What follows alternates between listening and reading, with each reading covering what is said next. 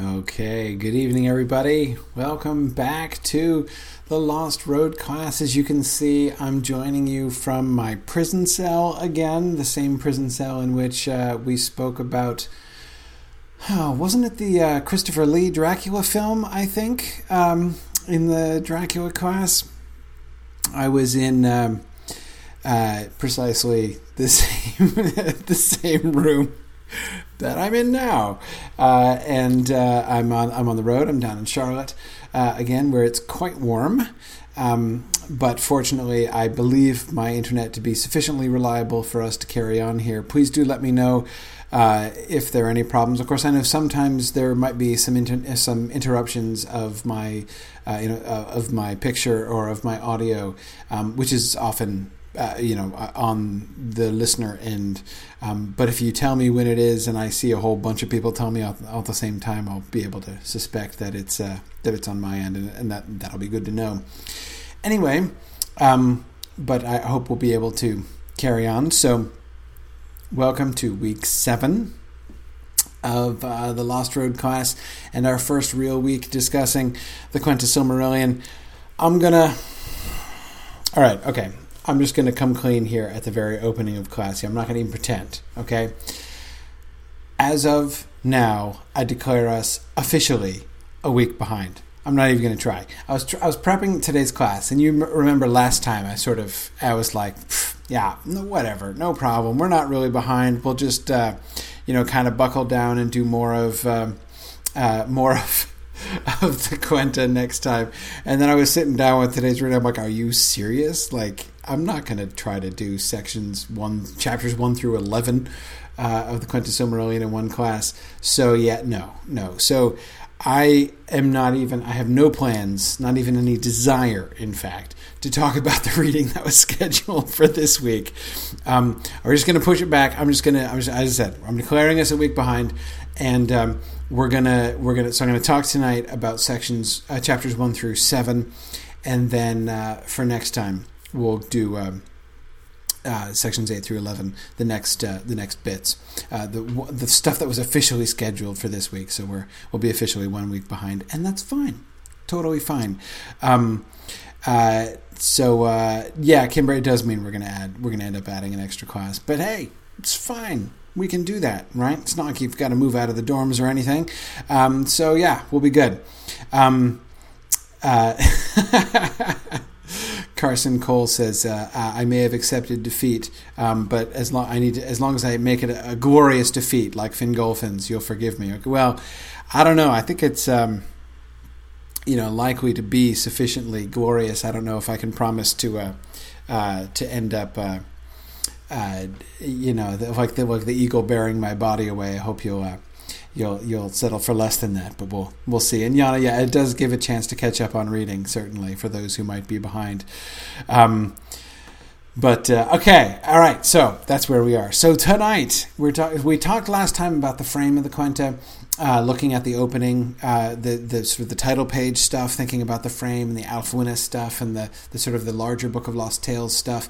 And just remember, notice, of course, this has been consistent all the way through, right? This is obviously a major element of the would-be published, right? The to-be-published Silmarillion that Tolkien is compiling here in the late 30s.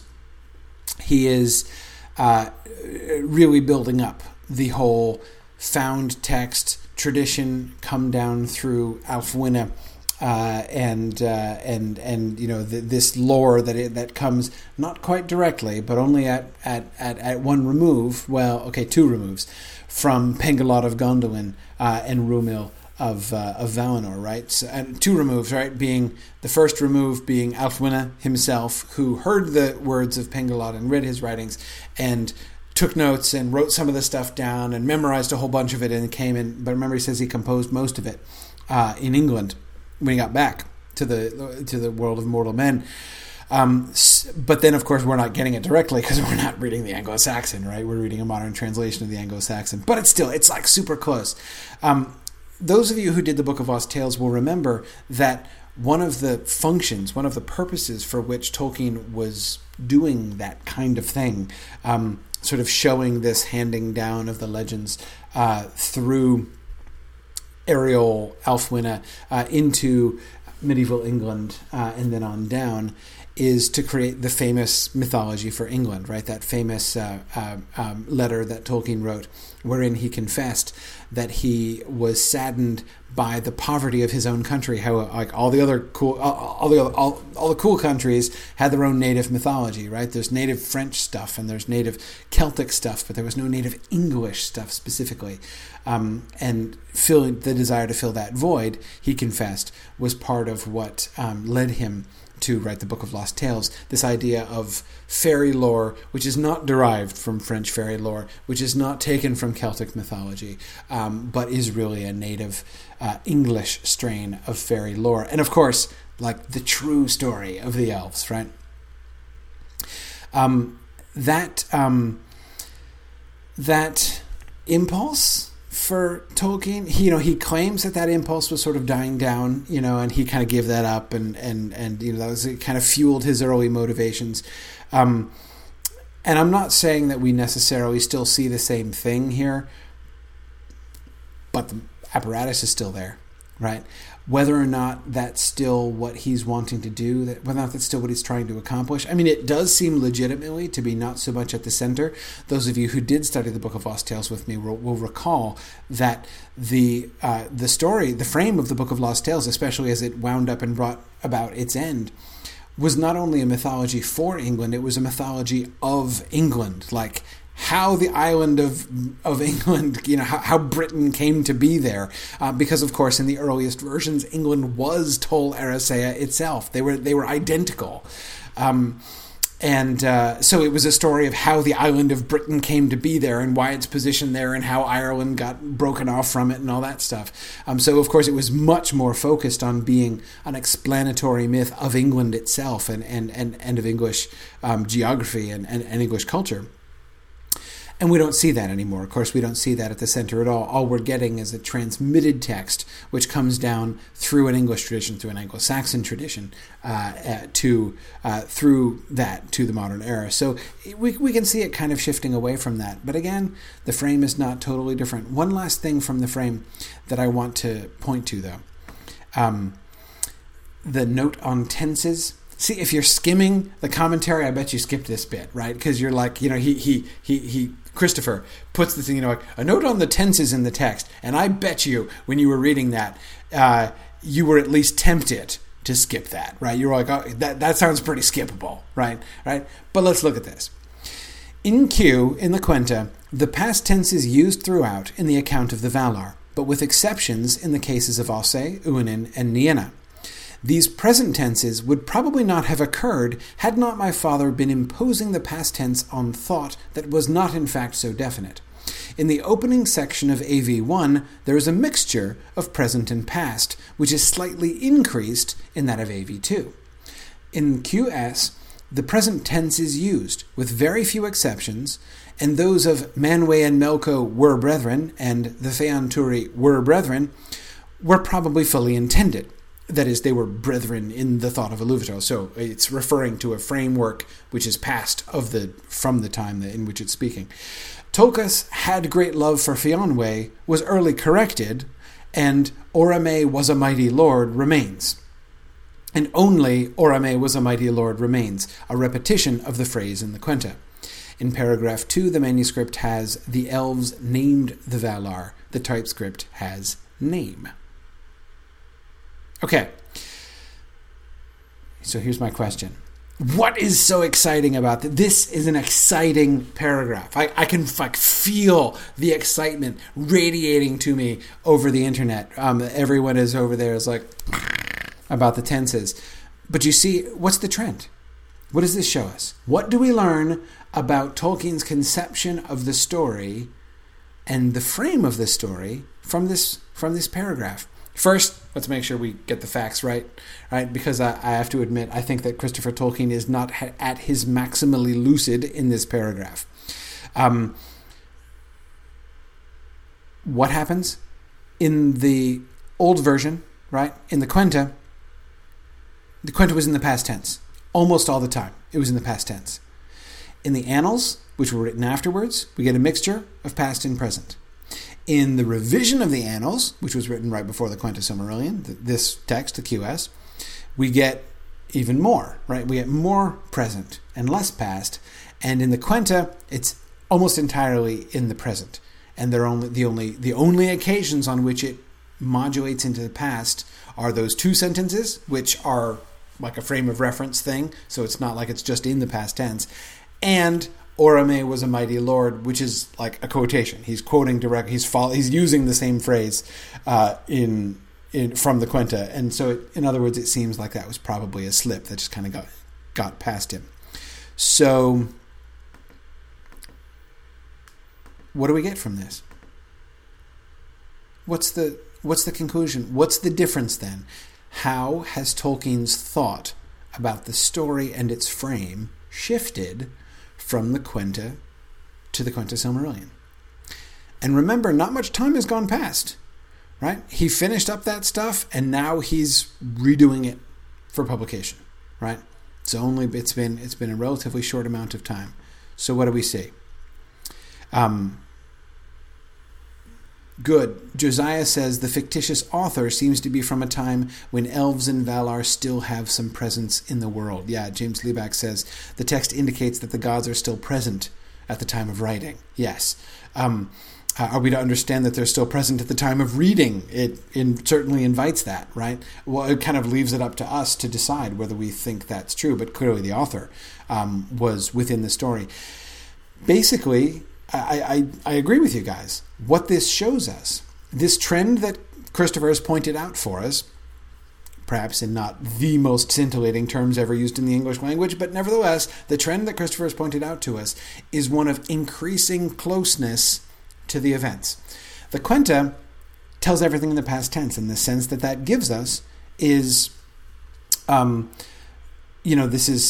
is an old story. This happened, and then this happened, and then this happened, and this happened. There's a big difference between that and, Manwë is this, and they did, and they do this, and this happens. It's much closer. Now, historians use the present, right, not to imply that they're right there and that it's happening to them at the time, right? It's not like it creates the fiction exactly of immediacy, of happening right around you. But again, there's a reason that historians do that. The reason for the historical present is to increase the closeness, right? Not to be simply kind of talking about it with a complete detachment. Kind of immerse yourself into the story. It's a really good technique. Literary critics do the same thing, right? You use the critical present very often, most of the time, really, to talk about a text, right? You don't say, Tolkien said this, you say, Tolkien says this. In Chapter 3, Tolkien writes blank, right? And you go on and say, as you use the critical present. But again, why do you do that? Why has that technique become a thing, right? Because you're getting sort of closer to the text. You're sort of looking at the text as it exists before you as a thing, not just kind of referring to the composition back in the past. It does, Tom, make it more vivid. That's sort of the goal, right? And that's what we have. Remember where the sketch in the Quenta came from, right? The sketch of the mythology in 1930, where this whole trend begins. Where this overview plot summary version of the Silmarillion began. Was just a sketch, was just that, an overview given to contextualize something else, right? So so this happened, and then this, and then this, and then he did this, and then this happens. Okay, so now you have the overview, right? The distance, in other words, between the speaker and the text was very great. Distance in almost every sense. In the Quenta, when he repeats it and decides to expand it, that sort of the nature of the text, it ceased to be quite so distant, but nevertheless, that posture of distance is retained. Now we're entering within the frame. That's not how Ariel would not speak of this in the past tense, right? He wouldn't be talking about the Valar in the past tense. The events themselves are past tense, like the events of the first what will later be called the First Age. Those are past tense to him.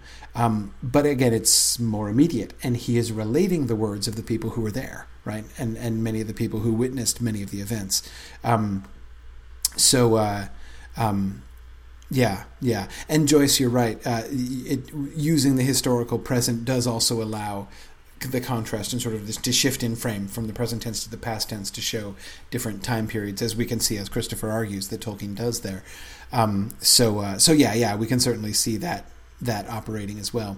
When you look at this and you look at this trend, you can see again Tolkien investing more in the frame, right? The entire conception of the Silmarillion is more sort of integrated into the frame conception that he has built up into how all of this stuff, the Adolindale, the Lhammas, the Annals, and the Quenta Silmarillion all came together and came to be packaged, deliberately packaged, not by J.R.R. Tolkien, the modern author, of course, but by Ælfwine, and then that merely being transmitted forward. Okay. First topic I want to hit at, as I said at the end of last time, what I mostly want to do here is I want to touch on major sort of concepts and themes that we can see being explored. I'm not going to talk about passages. I'm not just doing like a bottom-up reading of the Quenta Silmarillion, right? Because a lot of these things we've talked about before, and I don't want to just go over the same, tracing the major themes of the Silmarillion, because we've been talking about a lot of those themes as we've gone through, and I don't just want to where Tolkien seems to be doing sort of the same thing. I don't want to go on that, nor am I just going to go through and do a checklist of all the things that are different and strange either. But what I do want to do is I want to go through and I want to look at themes and concepts that struck me as very interestingly handled in this text, and things which sort of can help us to see a bit more clearly, I think, where Tolkien is in his mind, where the story is in Tolkien's mind, right? What are some kind of signposts that we can see, if you see what I mean, for like the stage of Tolkien's thought at this time, that can help us to understand where he is on sort of that journey towards the material that's going to come out in the published Silmarillion. For us to look at it, because remember, as Christopher says, this is a really important measuring spot, right? This place, which is the last version of the Silmarillion before he leaves it behind for a long time, and the last pre-Lord of the Rings Silmarillion, it's a major checkpoint. So I want to make sure we kind of see the major signposts that point to the nature of the story and the nature of Tolkien's thought at this point. So, okay, first, the Valar and the depiction of the Valar. This is a really big deal, obviously, not just because the Valar are pretty important to the story and stuff, but because of the way that Tolkien's own thoughts have shifted about them. So my questions about this passage are particularly... oh, by the way, Karita, yes, I did notice that passage. We're going to be talking about that passage later on. I'm glad you noticed that too. Let's look at this. No, as I'm going this passage, my main question is for those of you who were here for the Book of Lost Tales and earlier versions. And my biggest, of course, I'll be interested in any observations you have about this text as I read it. But I'm especially interested to hear what you guys think who were here for the Book of Lost Tales class. What do you notice about how he depicts the Valar and the role that the Valar play in events? How are the Valar different here in this story than they were in earlier versions? In the beginning of the overlordship of the Valar, they saw that the world was dark, and that light was scattered over the airs and lands and seas. They made, therefore, two mighty lamps for the lighting of the world, and set them upon lofty pillars in the north and south of the Middle-earth.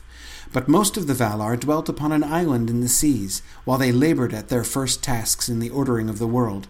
And Morgoth contested with them, and made war. He overthrew the lamps, and in the confusion of darkness he roused the seas against their island. Then the gods removed into the west, where ever since their seats have been. But Morgoth escaped from their wrath, and in the north he built himself a fortress, and delved great caverns underground. At that time the Valar could not overcome him, or take him captive. Therefore they made their home in the uttermost west, and fortified it, and built many mansions in that land, upon the borders of the world, which is called Valinor. What do you notice? What do you notice? Okay. Let's see. Yana says the Valar seem much less human, less fallible. They don't seem to have kids anymore. Well, they do have kids. The idea of them having children is still there. We see them introduced with children, but they are a little bit. But I agree with you that they are less human. That seems fair.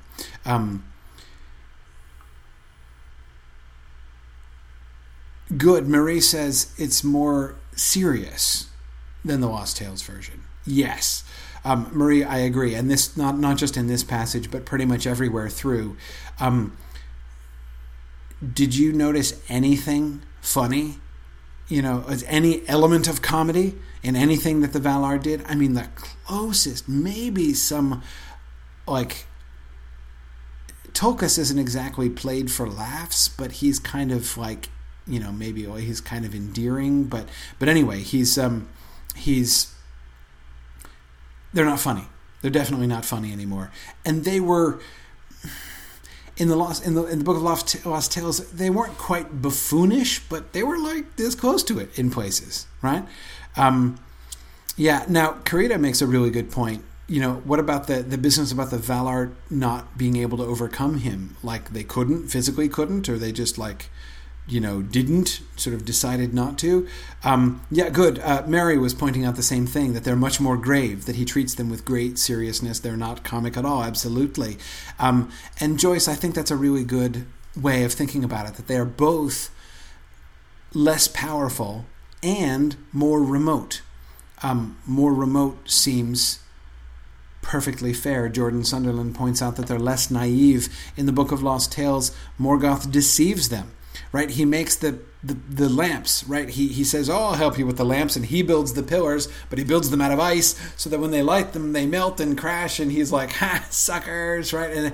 And again, that's a moment where, like, they're the Valar looking dumb with egg on their face, right? And it's I mean, it's not like it's uproariously hilarious, but it's still there's a comic element to it, and at the very least, the Valar end up looking a little silly. The Valar are not silly here, but Joyce, you're right, and this is the thing that Karita, I think, was pointing to as well.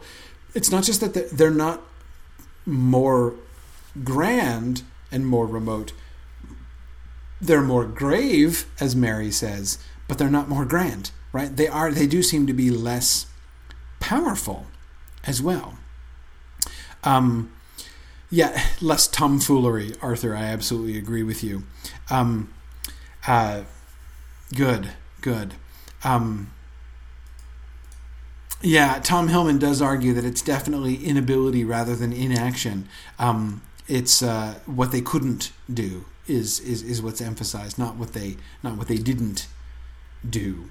And Nancy, I agree. One of the consequences of sort of increasing their stature, right, and making them act with like less recognizably human motivations, less sort of complex and sort of fallible human reactions, is that they have less personality, right? I mean, there is much less sense of the character and personality of each of the Valar in this account.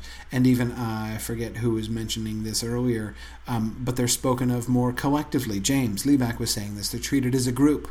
You know, the Valar do this and the Valar do that, not like the actions of individual Valar so much. Yeah, absolutely. So that's an interesting, I think this is a really important movement. I mean, it's certainly something at the time when we were discussing the Book of Lost Tales, we were noticing that, you know, at the time I was talking about how the whole point of view of the story seems to be different, right? In the published Silmarillion, you get the sense of being like sort of from the elf point of view, right? And the elves are looking up at the Valar, and the Valar are great and awesome, and we're not speaking of them irreverently and you know, talking about like the madcap escapades of the gods. They're the gods, right? They're the Valar, and we take them very seriously in the published Silmarillion. I'm not sure if I think we're quite exactly there yet, but we're definitely we can definitely see things moving in that direction, right? But look at here. Grander they may be, or graver they may be, more distant they may be, infallible they are certainly not, right? Less culpable, I think they're certainly not. Then the Quendi, the people of the elves, were summoned by the gods to Valinor, for the Valar were filled with love of their beauty, and feared for them in the dangerous world amid the deceits of the starlit dusk. But the gods as yet withheld the living light in Valinor. In this many have seen the cause of woes that after befell, holding that the Valar erred, and strayed from the purpose of Iluvatar, albeit with good intent. Yet such was the fate of the world, which cannot in the end be contrary to Iluvatar's design. Now, first, what is the cause of the woes that after befell, according to this passage? I'll admit, that's a trick question. What's the cause of the woes? It's a trick question because it seems to me a little ambiguous, right? I mean, there are two things, right? Exactly. As Arthur says, pulling the elves into the west, right? But also withholding the living light, right? Exactly, as James and Nick were just saying.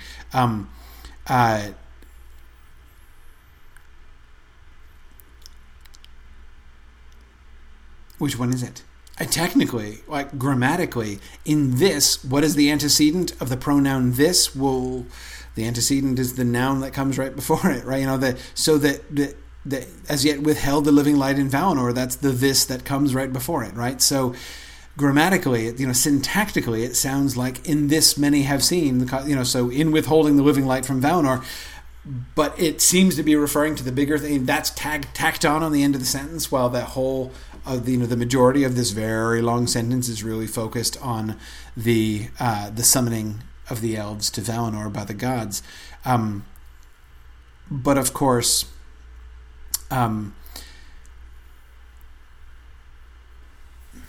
that's interesting.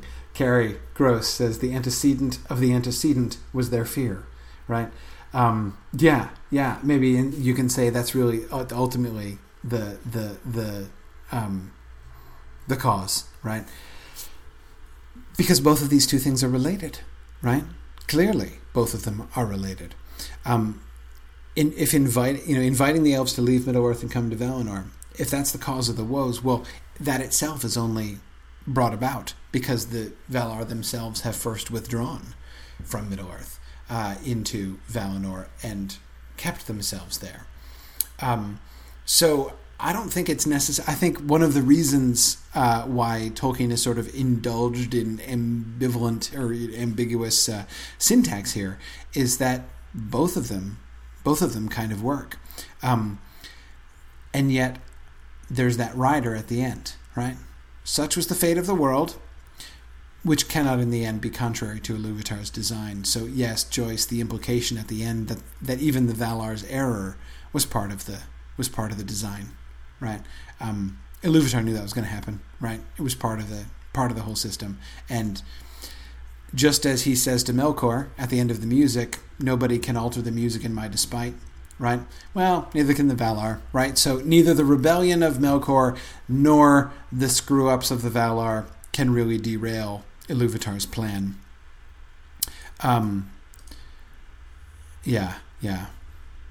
Right, exactly. Tom Hillman says, and yet remain error. Yes, exactly. That doesn't mean that it wasn't a wrong thing. So the text remains. I was going to say judgmental. That's not exactly right, but it remains critical of the Valar and emphasizing it. And Marie, you're very right to point out the significance of the emphasis itself, right? That the extent to which this passage contains editorial comment, right? This expressly stated view judging the actions of the Valar. That's an important element. In this, especially since, remember the context, right? Remember the frame that this version of the story is insisting upon more, right?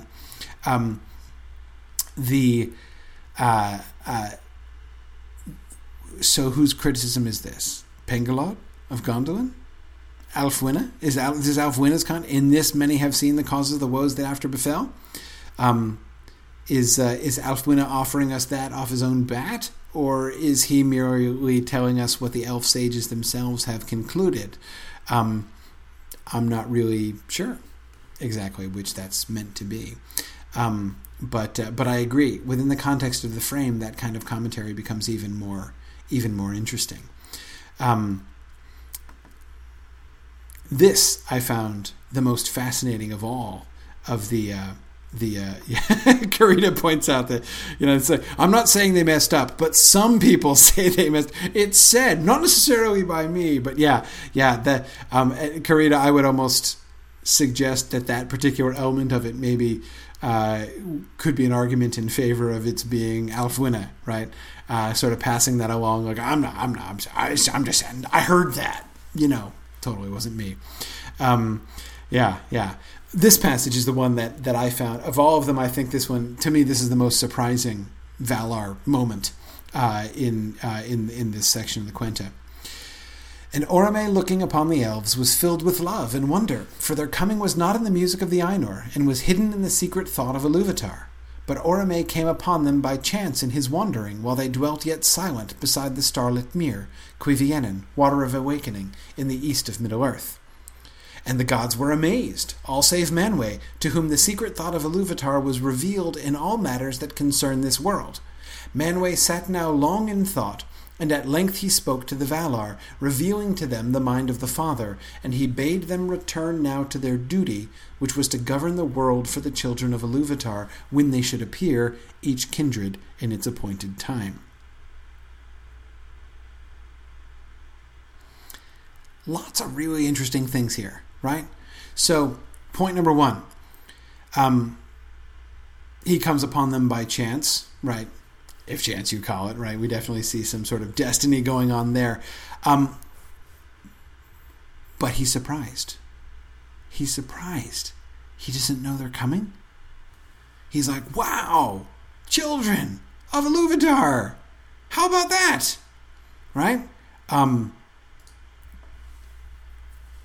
So that's startling point number one about this passage. Startling point number two. Yes, good. Tom and Kevin, both of you. No, and Marie as well. The silence of the elves, right? Why are the elves silent? The Quendi, right? Aren't they like the speaking peoples? Shouldn't they be speaking? No, they shouldn't be speaking, and Marie's got it exactly. Why not? Why are the elves silent? Or rather, why should we have expected the elves to be silent? Anybody else? Exactly. Good. You guys have got it. Because we are all careful students of the Lhammas, right? We've read the Tree of Tongues. Where does Elvish language come from? The Valar, from Oromë, right? Their tongues are in the class, the philological class, Oromian tongues, because Oromë teaches them the language. So they have to be silent because if they derive language on themselves, then we've got a totally different philological situation, right? So, absolutely, that is with the relationship. So, absolutely. So, We know the philological situation here, so naturally we would have expected them to be silent. Absolutely. What else? What else jumps out at you about this passage? What else is remarkable?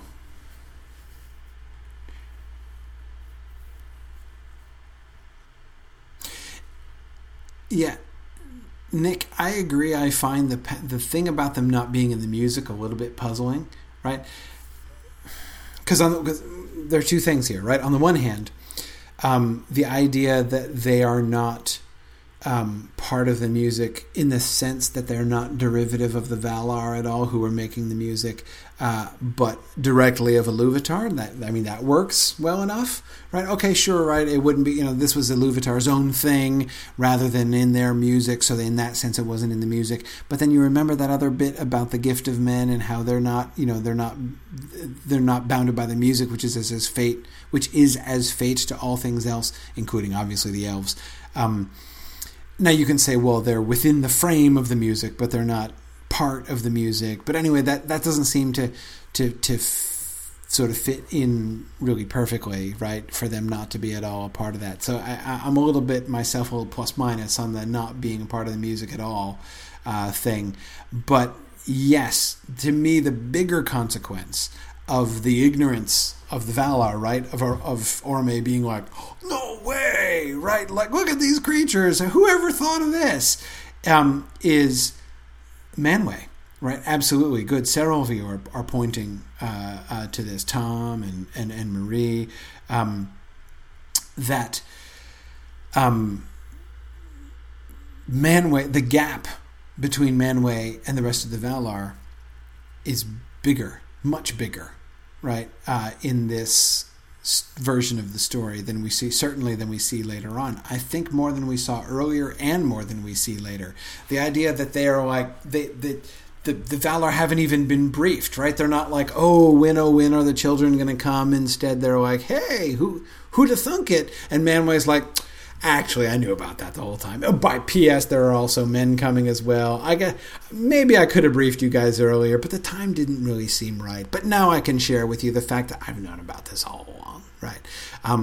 The dynamic between Manwë and the rest of them is much different for that reason, right? The authority, therefore, of Manwë seems to me to be very much greater, exactly, Josiah, for precisely that reason, that, you know, Manwë is the one with the direct line to Iluvatar. Think about the passage in the published Silmarillion at the end of the Aulë and Yavanna chapter, when Manwë and Yavanna are having their moment, right, when they're talking about Ents and Eagles, and... you know, and Yavanna's like, but it was in the song, right? And the two of them like remember the music, and you know, this is not a moment of her having to like come to Manwë and be like, do you have any direct insight into this, Manwë? And him like, yeah, I can tell you about that, right? This is very different. However, I agree, yes, with both Carson and Nick, who are pointing out that the ignorance of the rest of the Valar seems flatly to contradict the business with the Aulë and the invention and the dwarves, right? If they had no suspicion that they were coming, how did Aulë make them in advance? Remember, that's an innovation. It's a very recent development. The Aulë's invention of the dwarves didn't come into the story until the recent annals. Like it's this version through that just came in for the first time. But I agree that does seem to be a contradiction. You know, he can't have it both of those ways moving forward, and he won't. He's going to drop this. I think this is going to get dropped almost immediately. This idea that they just were sprung upon the Valar as a complete surprise, won't really outlive this. This iteration of the Silmarillion, but still really kind of fascinating. And yes, the last bit in this passage that I find so amazing is that business about returning to their duty, right? He bade them return now to their duty, which was to govern the world for the children of Iluvatar when they should appear, each kindred in its appointed time. James is saying it seems a little bit unfair. How can they return to their duty if they didn't know about it in the first place? Yeah, well, I mean, James, that can be reconciled, I think, easily enough by saying, essentially, Manwë is revealing to them the purpose for which they were meant to govern the world in the first place, right? They thought they were supposed to govern the world just for the world's own sake, and he's now revealing to them and saying, no, there was a greater purpose all along for our governance of the world, and that was to care for it for the sake of the children who have now come and those who are yet to come.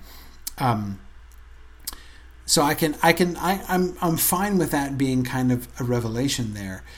But it also really does show Manwë's confession, right? Like, yeah, we've been shirking, right? This is not like, let us continue our duty. Let us return to our duty.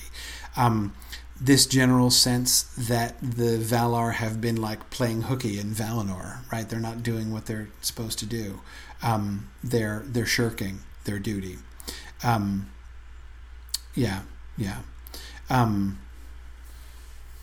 Yeah, you're right, Margaret. I mean, it wasn't in the job description, but it's okay. You know, I think it still works. It still works. But again, the extent to which this is tied, you know, the error, the serious error of the Valar is really being emphasized here.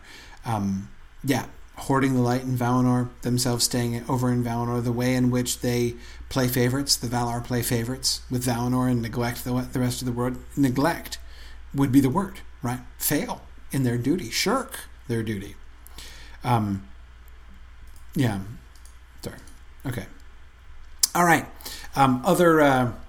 Couple other things. The next two passages that I want to look at are not just about the Valar in general, but to me are a really interesting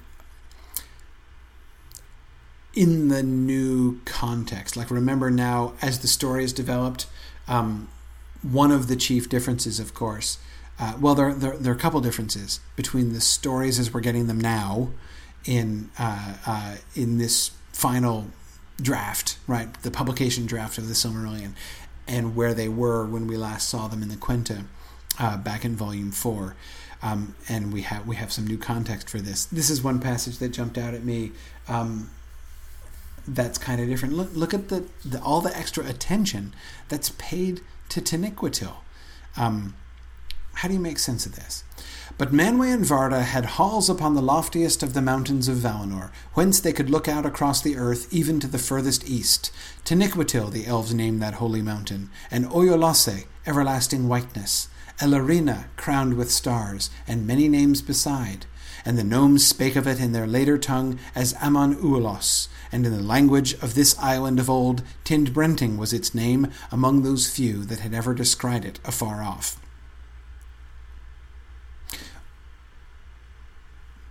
Why do we care this much about the mountain, right? I mean, it's cool. It was always cool, right? I mean, it was always significant because it was the place where Manwë and Varda lived. But that's a lot of names, you know? I mean, you think about it, there are several things that get lots of names, right? But there are only a few things that get this many names. What do those things all have in common? What are those things? What are the things that get lots and lots of names? I mean, in the Silmarillion, and in this version of the Silmarillion I'm talking about, with the stuff that we've seen,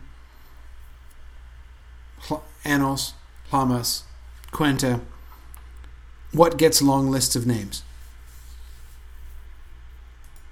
We've seen a few. Good, Mary. Excellent. The two trees. Right? Remember that long catalog of the names of the two trees that we get in the Quenta? Absolutely. Absolutely.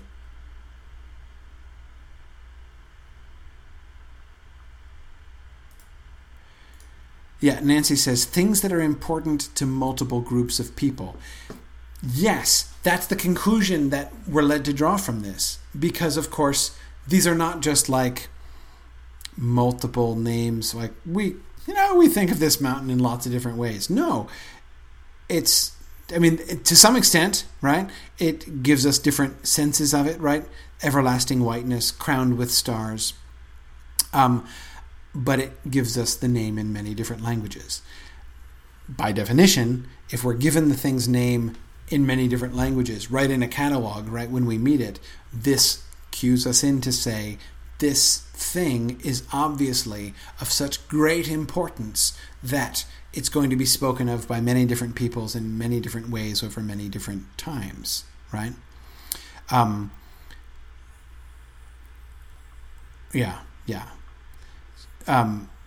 Several of you are thinking of good examples, but not now. I mean, not later. So, like, for instance, Gandalf's names, right? Gandalf is called different names because he travels around to different people groups, right? And they all know him, but it's different. That's not like this, right? This, when we're presented this name in legend, and we get, and here are the names. Mary's parallel with the two trees. That's exactly the same kind of register, right? When we're introduced to the two trees, the mythic significance of the two trees. Like, we cannot possibly miss the fact when the two trees grow, this is not a minor deal. right? This is the entrance into the story of mighty creatures of myth, right? Stories are going to be told about the two trees again and again in many different languages. Their names and memories will be retained by many people over lots of stories going to be told about them, right? That the other things are like the elves themselves.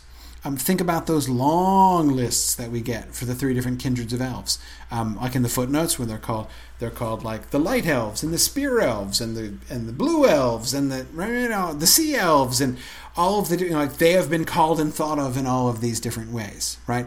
So like the elves and the peoples of the elves themselves also have this mythic significance.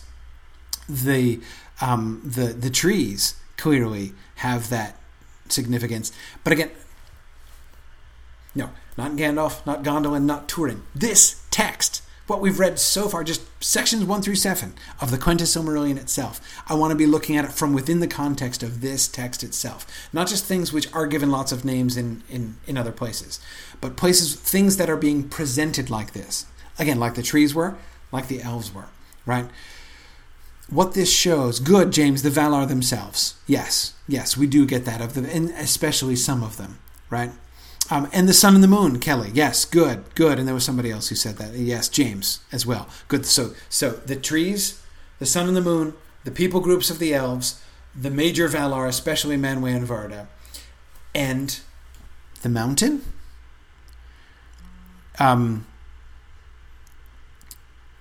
Why? Or, I say why.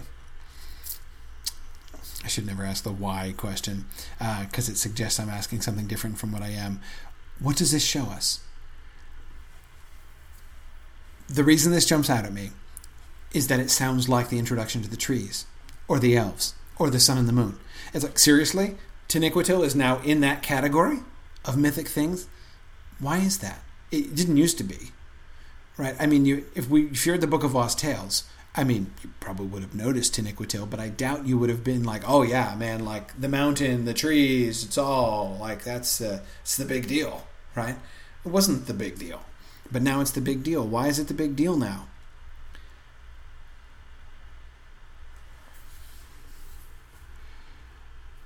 Marie Prosser was pointing out that like one of these names is not like the other.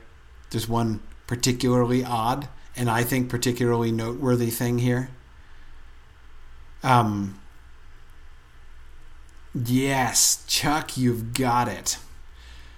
Chuck is asking about that phrase, in the language of this island of old. And Chuck says, is Tolkien referring to England? Yes. Remember, it's Ælfwine speaking, right? When he says, in the language of this island of old, he means England. Tindbrenting is its Anglo-Saxon name. That's important, and that, in my mind, gives away the game, right? Why has Taniquetil risen in significance? Because of the Lost Road, right? When you, as a human mariner, find the Lost Road, where do you end up? Taniquetil, right? It is the holy mountain that you see. And this comes into the poems. Remember Christopher Tolkien referring to the poem Imram that Tolkien had written, the poem about St. Brendan and the voyage of St. Brendan and his description of his voyage. St. Brendan's voyage ends at the Holy Mountain. He sees the Holy Mountain, so that's. It becomes the end point of the straight road if you find the straight road or happen upon the straight road. And so that idea that, or even if you can see it, if you can see along it, right, you might be able to see Tol Eressëa or perhaps Taniquetil beyond that. It's the landmark, like the last landmark on the Lost Road itself.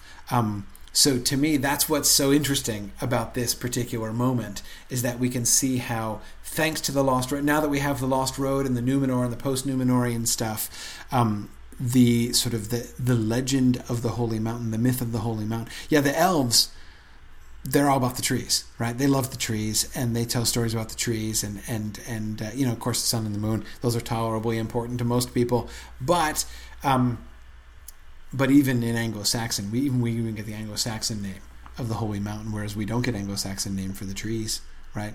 Because the trees are not a myth among humans of this later age, but even in the language of this island, we have a name for the Holy Mountain, right? And that, I think, is kind of cool. Okay. Here's another interesting kind of piece of context, thinking about this moment in the context of the overall story we've been reading in this final version of the Silmarillion that we've been studying in this book.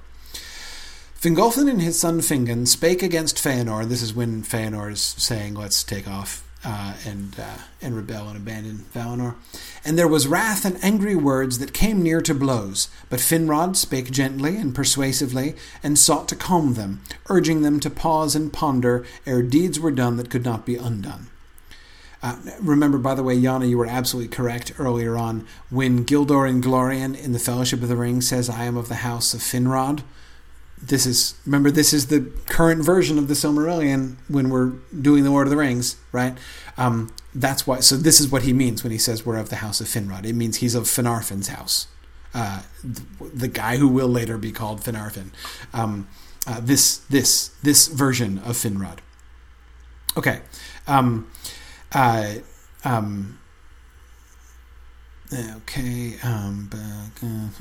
was I? But Finrod spoke gently and persuasively, but of his own sons, Inglor, the guy who will later be called Finrod, alone spake with him. Angrod and Egnor took the part of Fëanor, and Oradreth stood aside. In the end, it was put to the vote of the assembled people, and they, being moved by the potent words of Fëanor, and filled with desire for the Silmarils, decided to depart from Valinor. And later on, a little bit after this, we have the Fëanor making haste and being concerned that if the wrath and enthusiasm of the Noldor is given time to cool, that they will have second thoughts, right? So he fears delay and is pushing them along as fast as possible. The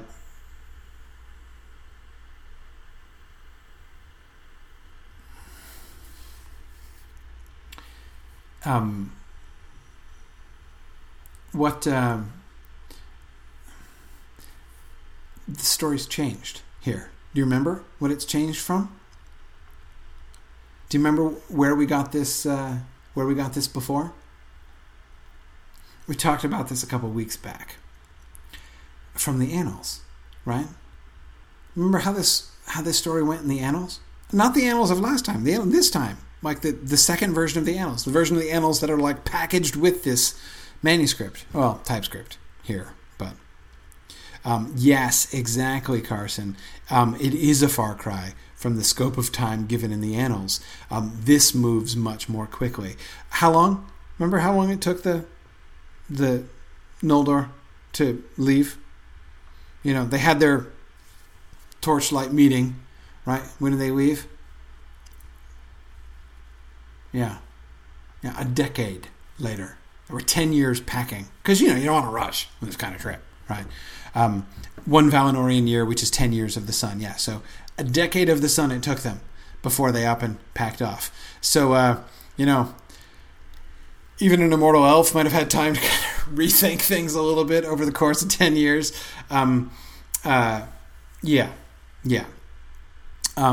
James Gleabach does point out that vote taking can take a long time. I agree. Vote counting, that is, he says. Yes, absolutely. But still, that I think is, to me, this is a really kind of illuminating thing. So we have what seems to me just simply a direct contradiction between the annals and here. Now, my point is not to like make fun of that, be like, oh, see, Tolkien screwed up. That's not the point. The point is the two stories are different, right? And it kind of makes sense that they would, because they're stories that are coming at the thing from different ways.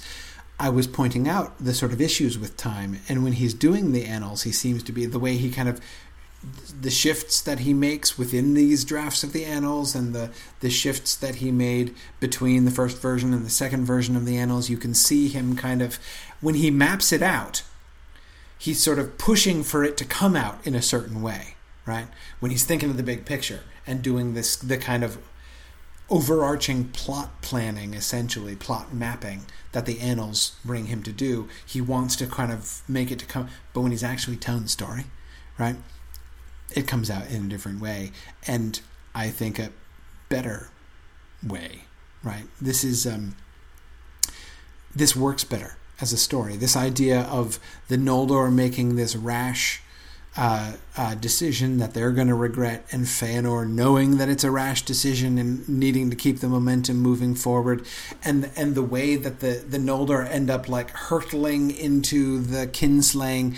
So before they get really time to think through what's happened, now all of a sudden they've committed this crime, and now they at first they didn't take the time to think before they left, and now they can't go back or feel that they can't go back. So now they're like committed, right? Because they've crossed a border, you know, they've crossed a Rubicon that they can't uncross through the kinslaying. There's a psychological, emotional logic and power to the story as it's told here that you just don't get in the annals, you know, and I think that that's so far from criticizing Tolkien or making fun of him for this contradiction. I mean to praise him for this contradiction, really, that he doesn't let the map, you know, that he had made of the plot in the annals, keep him from, you know, deter him from what is really, I think, a superior story. Good,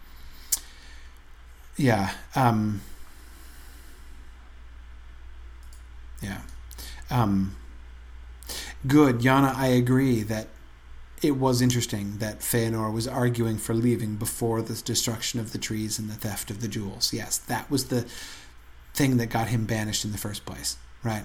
He doesn't draw his sword on Fingolfin. We're told there's strife, right? Not quite seeing eye to eye, but he's already rebelling against the Valar themselves. So yes, his rebellion in that sense really goes further back. All right, two more kind of general Valinorian points, right? Observations about Valinor as he describes it. First, this is really cool, right? In several ways. Fëanor and his sons abode seldom in one place for long. They traveled far and wide within the confines of Valinor, going even to the borders of the dark and the cold shores of the outer sea, seeking the unknown. Often they were guests in the halls of Aulë, but Celegorn went rather to the house of Oromë, and there he got great knowledge of all birds and beasts, and all their tongues he knew. For all living things that are or have been on this earth, save only the fell and evil creatures of Melko, lived then in Valinor. And there were many other creatures, beautiful and strange, that have not yet been seen upon the middle earth, and perchance never now shall be, since the fashion of the world was changed. What do you notice here? What does this show us about Valinor? What does this suggest? Maria's speculating there were dinosaurs and unicorns in Valinor. Yeah, why not? Of course, yeah. Makes perfect sense.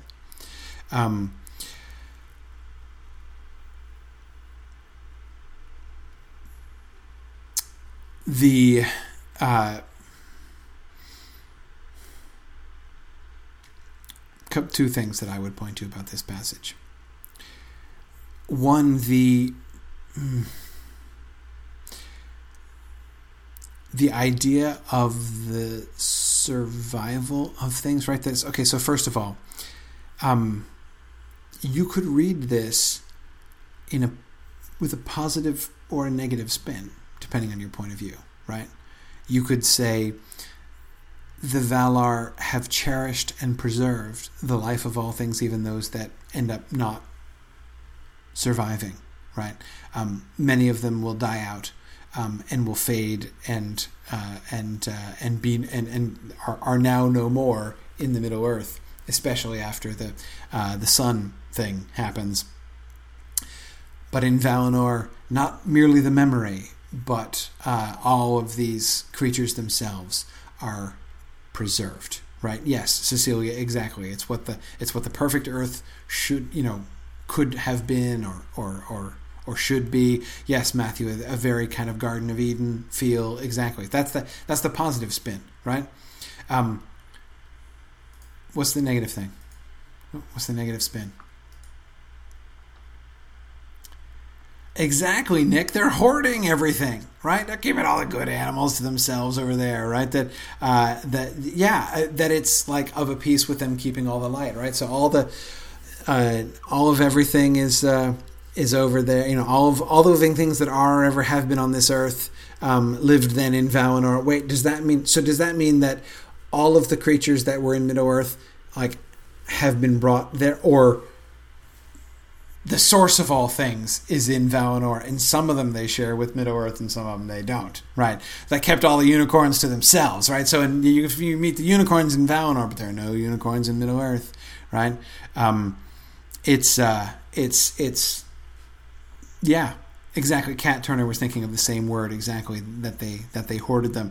A couple of you, Joyce and Chuck and Nick, are thinking this kind of sounds like a zoo, right? Like there's these exhibits over there in Valinor, and we don't have to read it that way, right? That they're keeping them all as like a freak show over there in Valinor or something. It's just that they live there, probably in the wild. Doubtless deliriously happy and everything's great, but still, yeah, Marie, a Noah's Ark vibe was exactly what I was feeling about that too. But anyway, you can read it positively, you can read it negatively, but in either case, it's kind of it's interesting. This idea of whether it's preservation or whether it's hoarding, this element is interesting. And yes, James, this is our lead into Huon with Celegorn.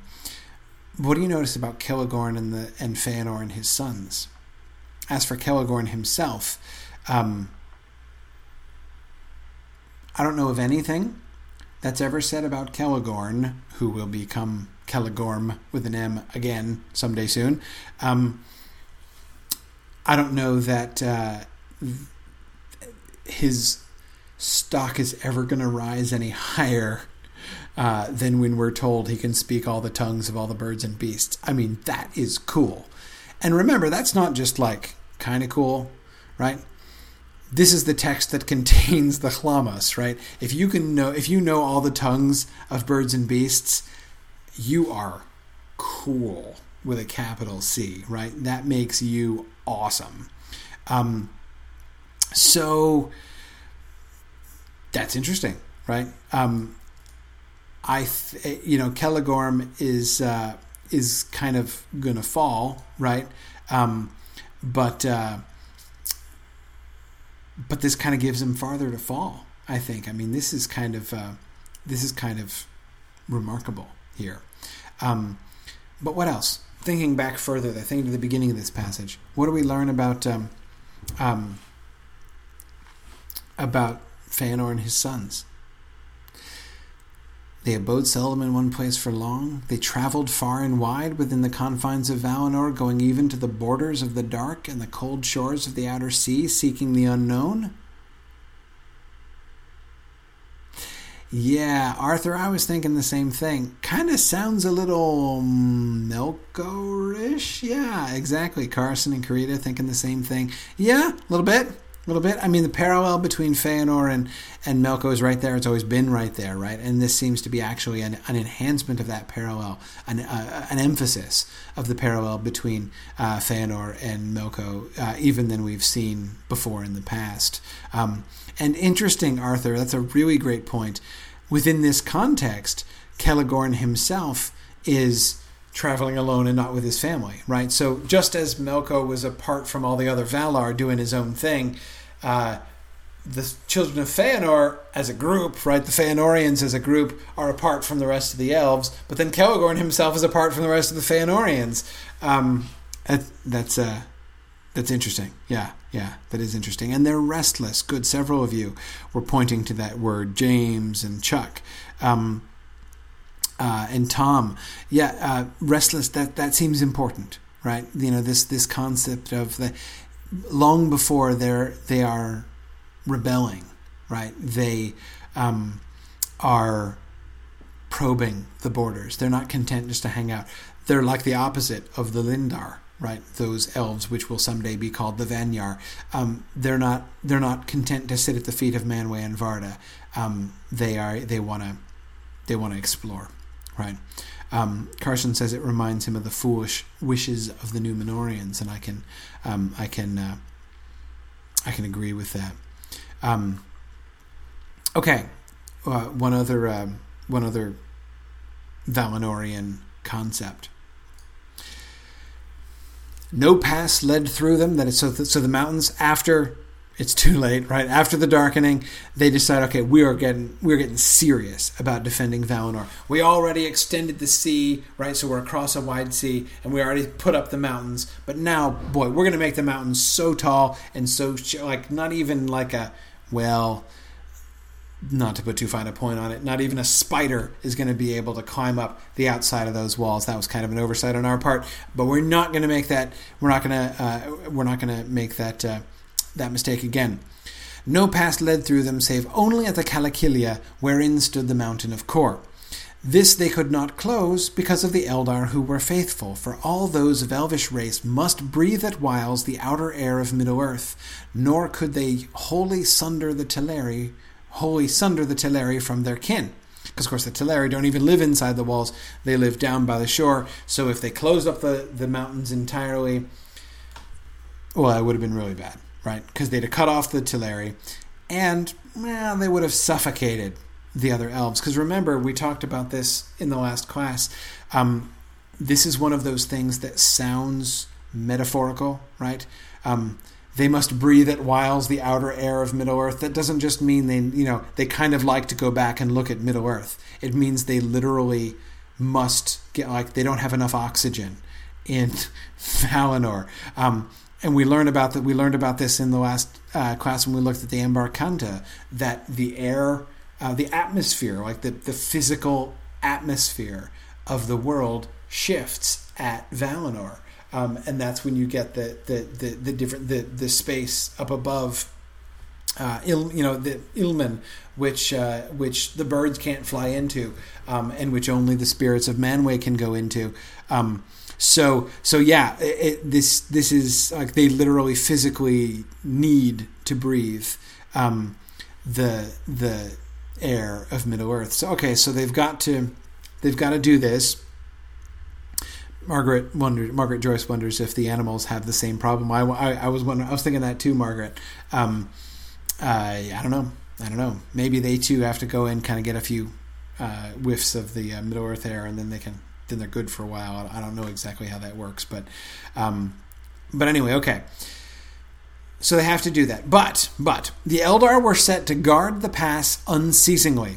The fleet of the Teleri kept the shore. The remnant of the gnomes dwelt ever in the deep cleft of the mountains, and upon the plain of Valmar, where the pass issues into Valinor, the Lindar were camped as sentinels, that no bird, nor beast, nor elf, nor man, nor any creature beside that came from Middle-earth could pass the leaguer. Whoa! A constant vigilance! This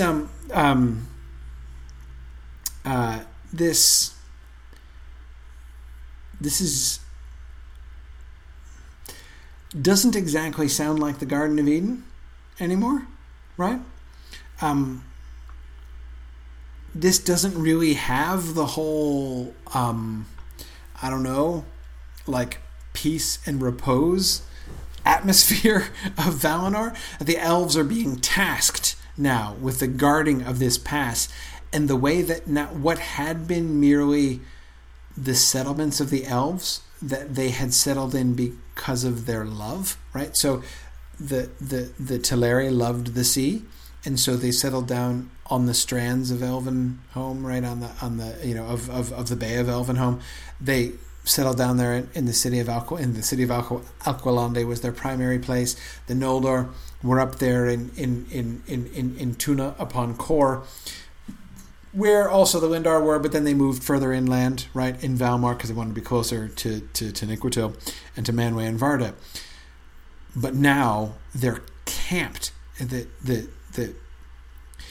Now the Teleri, who used to just kind of hang out at the shore because they liked it there and made boats because they loved boats, right, and ships and sailing on the sea, now they are a navy, right, tasked with patrolling the shores.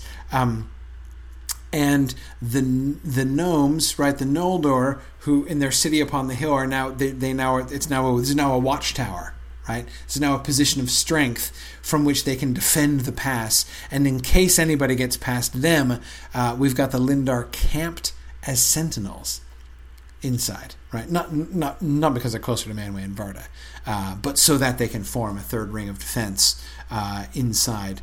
James Stevens says it sounds like they're circling the wagon. Yeah, exactly. And that was James Stevens who said that. And James Lieback, I agree with you. I can't help but think that it's kind of funny in the context of when we do meet Eärendil later on, and she shows up and waltzes in and nobody notices him.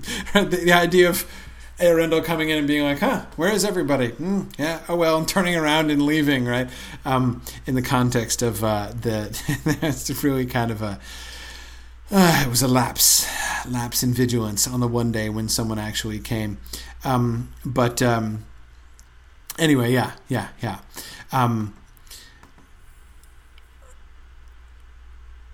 Yeah, so I mean, I agree, Mary. It's not like it's a prison camp. It's not like the elves themselves are being imprisoned. It's a fortress, right? The word "leaguer" is used. Leaguers, I mean, it's like they're besieging a thing, right? Or encircling a thing. Remember that, of course, famously, the other place where you see the word "leaguer" all the time, and it's still in the published Silmarillion, is when the elves, when the Noldor set up the Leaguer of Angband, right? And they try to hold Morgoth and the forces of Morgoth in leaguer behind their defenses to keep him out of the rest of Beleriand. This isn't the same thing, right? But it's here you're keeping people out instead of trying to keep them in, right? But still, at the end of the day, it's a defensive fortification. Yeah, so Tom, you're right. This is the opposite, right? Not meant to, to keep out instead of to keep in. But it's hard not to make the connection, right? It's hard not to see the elves in Valinor now living a kind of similar existence, right? They're on military high alert all the time. They're now made into a military force. They're not at rest anymore.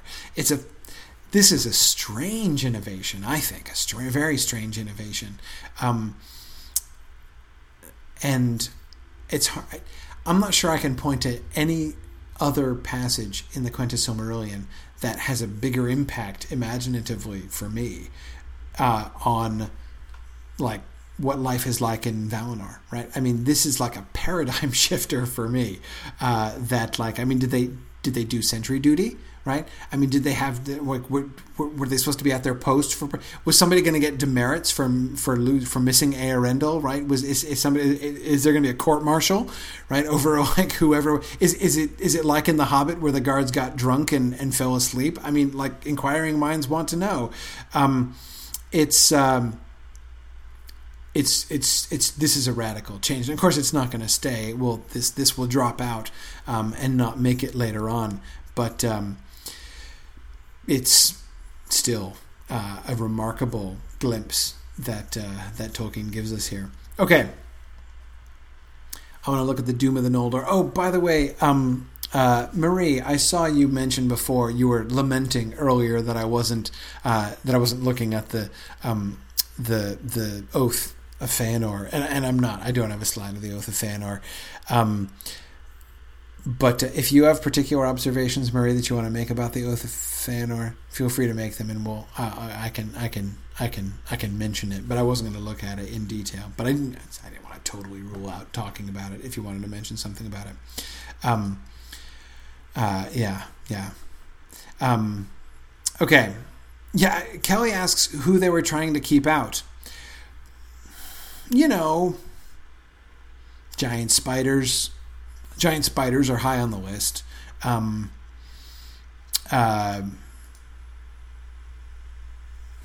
Yeah, you can't be too careful, right? Who you let in. Because I mean, think about it. We are going to have a major security issue later on, right? From the King of Numenor, right? Morgoth spies, sure, yeah. I mean, you never know when he's going to. I mean, he came in once and no one was paying attention, right? So, doggone it, we're not going to get suckered that way again, right? The peace of Valinor will no longer will not be able to be threatened by Morgoth again, and we will ensure that by completely destroying the peace of Valinor and putting everybody on high alert all the time. I mean, it begins to sound slightly dystopian. But anyway, okay. I want to look at the doom of the of the Noldor. This is Mandos, of course.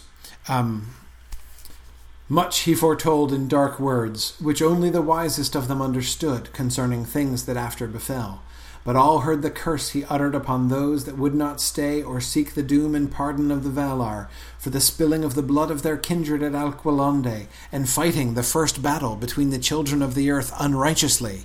For this the Noldor should taste death more often and more bitterly than their kindred, by weapon and by torment and by grief. And evil fortune should pursue the house of Fëanor, and their oath should turn against them, and all who now followed them should share their lot.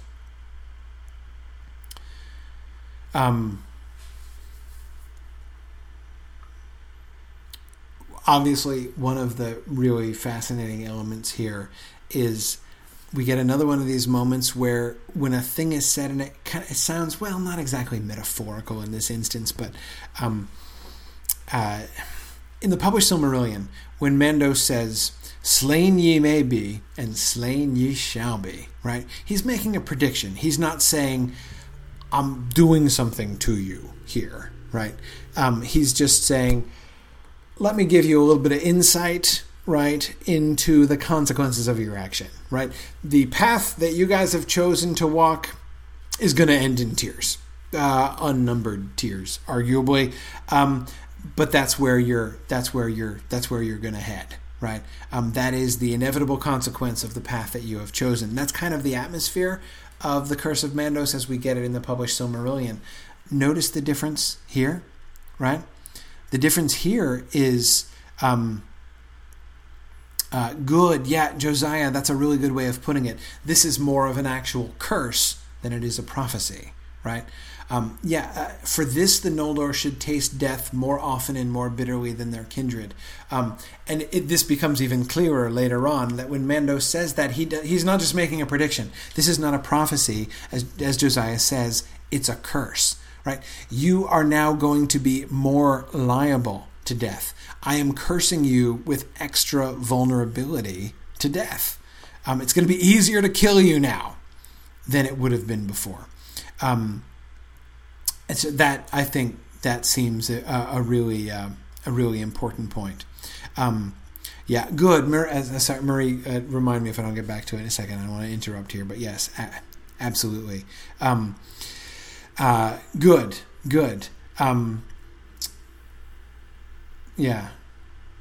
Okay, actually, Marie, I will talk about it now. Marie points out in the oath, we do get this version of the oath now has them swearing by the holy mountain, right? So once again, we do see sort of the stock of Taniquetil is consistently rising, right? It's the stature of that in the myths is bigger. Good. Excellent. Okay. more. This, Karita, this is the passage you were referring to earlier, and I loved this passage. I thought this was really neat. And here we get an element which we don't get at all. This is gonna disappear. This is one of those.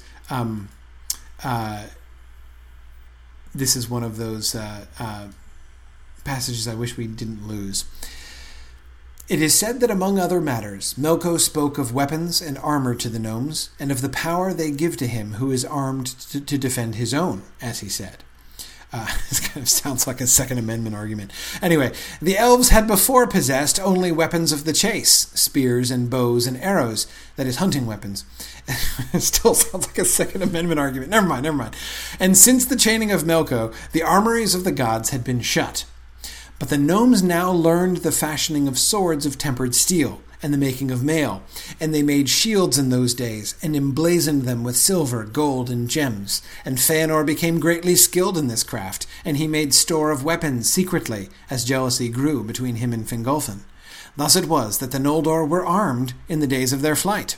Thus, too, the evil of Melko was turned against him, for the swords of the gnomes did him more hurt than anything under the gods upon this earth. Yet they had little joy of Morgoth's teaching, for all the sorrows of the gnomes came from their swords, both from the unjust battle at Alqualondë and from many ill deeds afterwards. Thus wrote Pengolodh. Okay.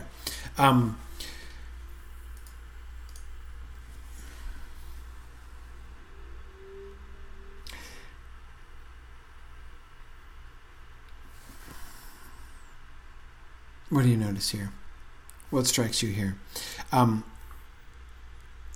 Yeah, good. Carson says, "Oft evil will shall evil mar." Yes, Carson, that many times is seen. Absolutely. The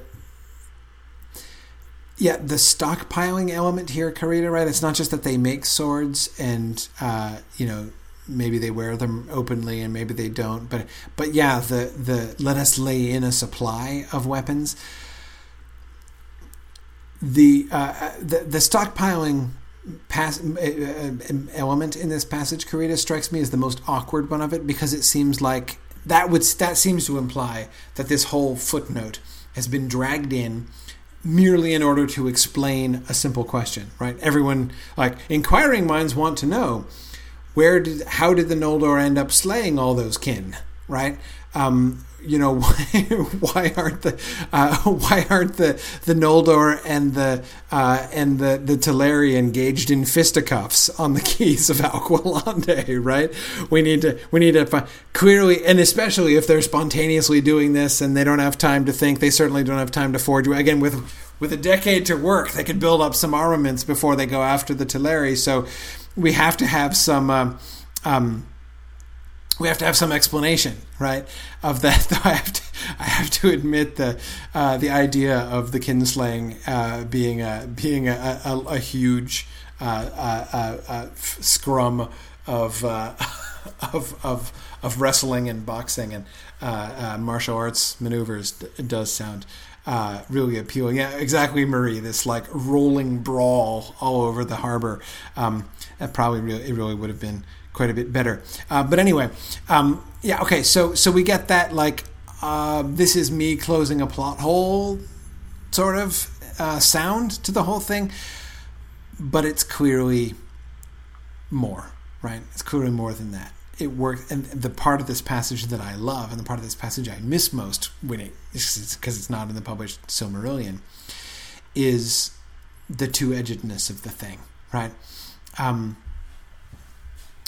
Melkor has his plan, and it's an evil plan, and it's working, right? Oh, but it undermines him. And he's the one who has the most to regret from... Oh, well, okay. The Teleri might kind of regret it too. The Noldor... But anyway, you see the point, right? You know, it's when he succeeds, it works against him, right? Again, as Carson, as you were saying, oft evil will, shall evil mar. And yet remain evil, right? The forging of weapons by the Noldor was wrong. It was a wrong thing, right? It shows. There's no clearer piece of evidence that they are on a bad, a downward trending moral path here. And it's coming straight from Melkor himself.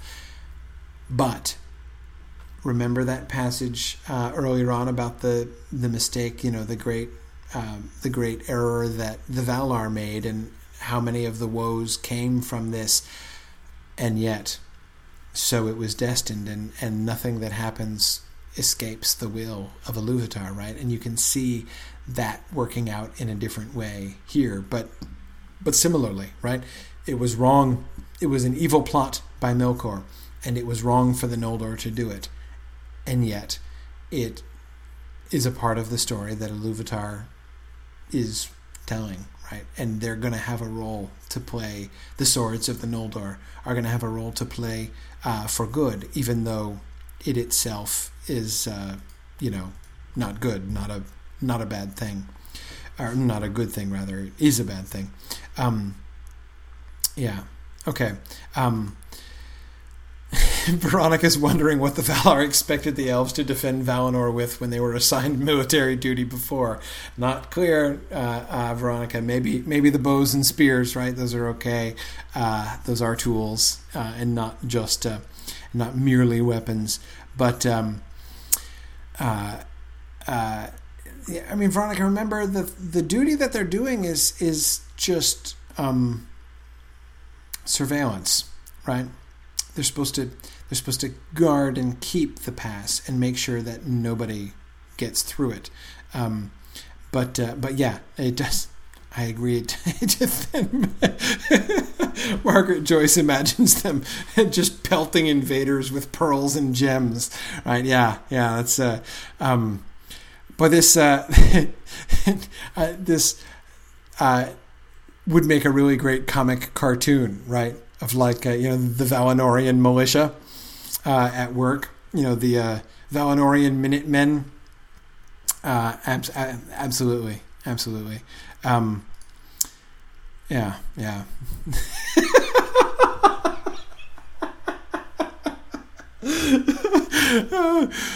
Trust Tom Hillman for the apt literary misquote. Those are pearls that hit... that hit my eyes. That's not what Shakespeare had in mind. Anyway, Tom, that would also make a fantastic cartoon. Okay, all right. Anyway, right. Moving on. We have other things to talk about here. I want to talk about one of the coolest and most extended myths that Tolkien does, and doesn't just put into this version of the story, but really reinvigorates in this version of the story. If I had to point to one bit, one section of today's reading, by which I mean last week's reading of the Quenta Silmarillion, that I find most interesting, most fascinating, that Tolkien went in that direction, it would be The Man in the Moon. Rana was first wrought and made ready, and first rose into the region of the stars, and was the elder of the lights, as was Silpian of the trees.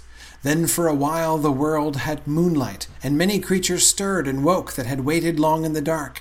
But many of the stars fled, affrighted, and Tilion the bowman wandered from his path pursuing them, and some plunged in the chasm and sought refuge at the roots of the earth. The servants of Melko were amazed, and it is told that Fingolfin set foot upon the northern lands with the first moonrise, and the shadows of his host were long and black. Okay, this section is, I was going to say 4 sentences long. It's not 4 sentences long. It's 3 sentences long. But I want to break it into 4 sections. So look at the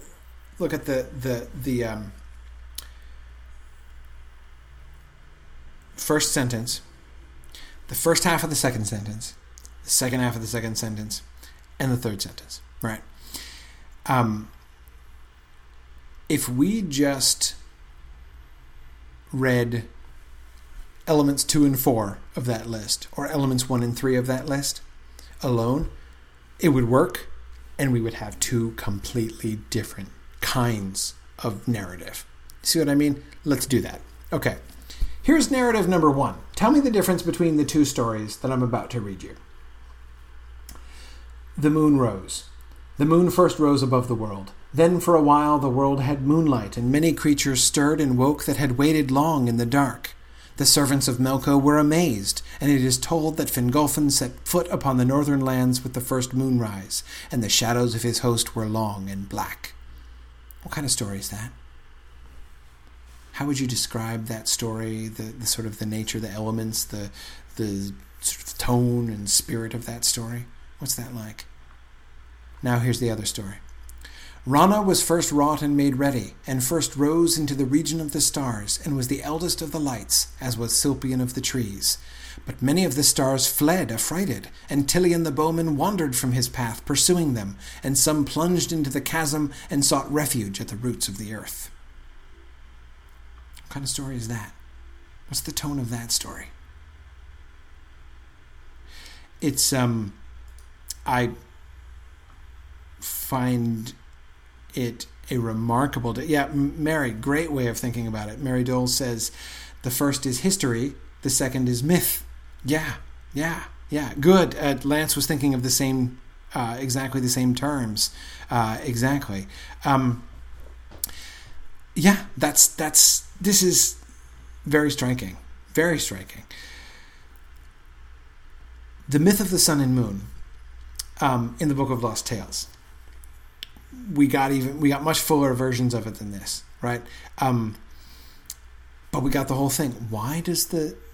It's not just that it's a myth, it's the kind of myth that it is, right? I mean, you may have always had questions about the moon, right? Why does the moon, why does it change, right? Why does it go through different phases? And is, in a different, like all the other stars and things are in relationship to each other, but here's the moon and it's out of sync with the sun. It's not regular. Why is that? Why does the moon have spots? This was a puzzling thing for a really long time. Really complicated theories about this in the Middle Ages, by the way, why the moon has dark spots and light spots. That was the hardest thing, by the way, one of the very hardest things for them to explain in the medieval cosmos. The medieval geocentric cosmos is awesome. It works really, really well. It explains all the astronomical phenomena that you can witness, except for, it turns out, supernova explosions. But apart from that, the only thing that it had a hard time explaining was the spots on the moon. That was a big sticking point. But anyway, okay, so we need to explain, why does the moon have splotches? Why does the moon... And we get an explanation, right? We get a mythic explanation, and we get a delightful mythic explanation. We get a delightful, charming, and fun mythic explanation. And in the Book of Lost Tales, even a beautiful, even a touching story, right? Mythic story, mythic explanation of these things. If you remember from the Book of Lost Tales, does anyone remember why does the moon have splotches? Why is the moon all splotchy, according to the Book of Lost Tales? One of my favorite moments of that whole story. Does anyone recall? Why is the moon splotchy?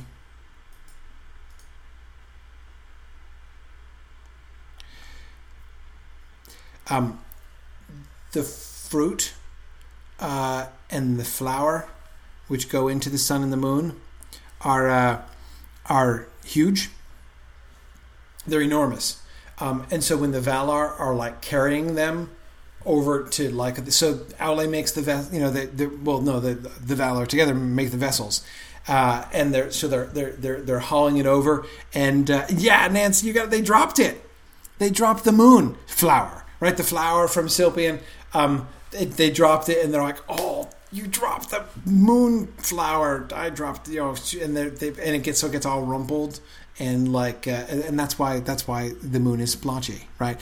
It's adorable. Right, it's adorable, and now we don't get that version. Right, we don't get the because again, no comedy with the Valar. Right, the Valar are never funny in this version, and they're quite funny in that. I mean, they're like, don't drop the you dropped the moon.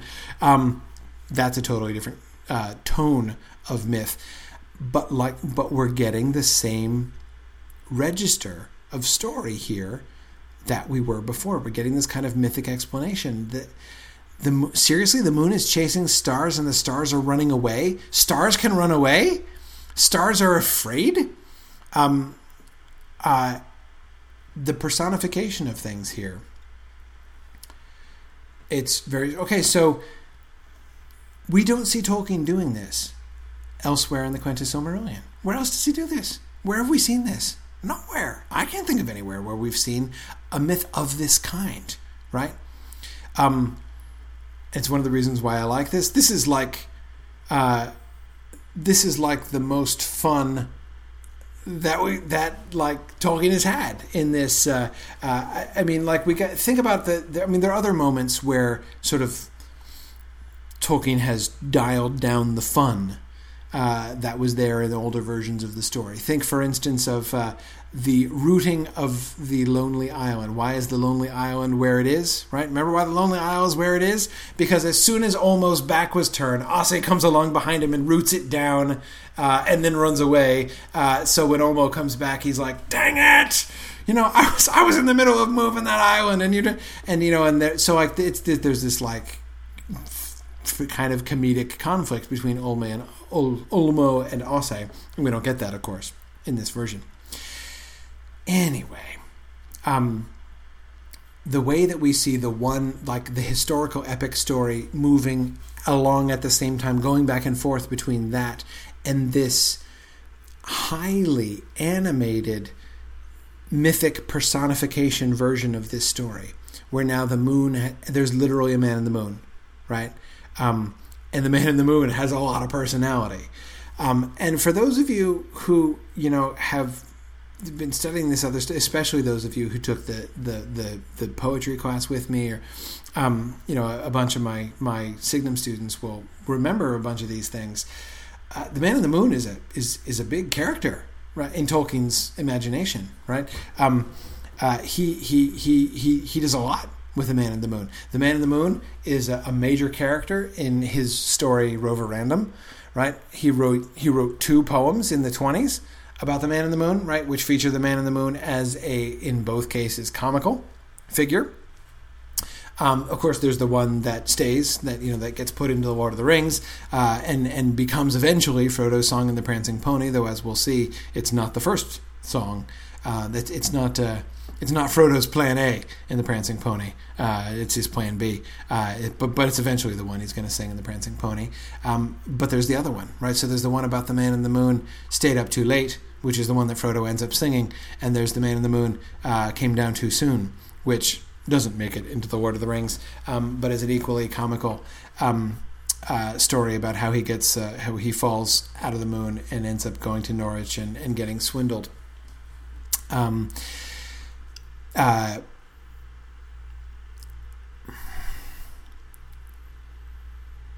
where are we going with this, Tolkien? Let's kind of follow this a little bit more. Okay.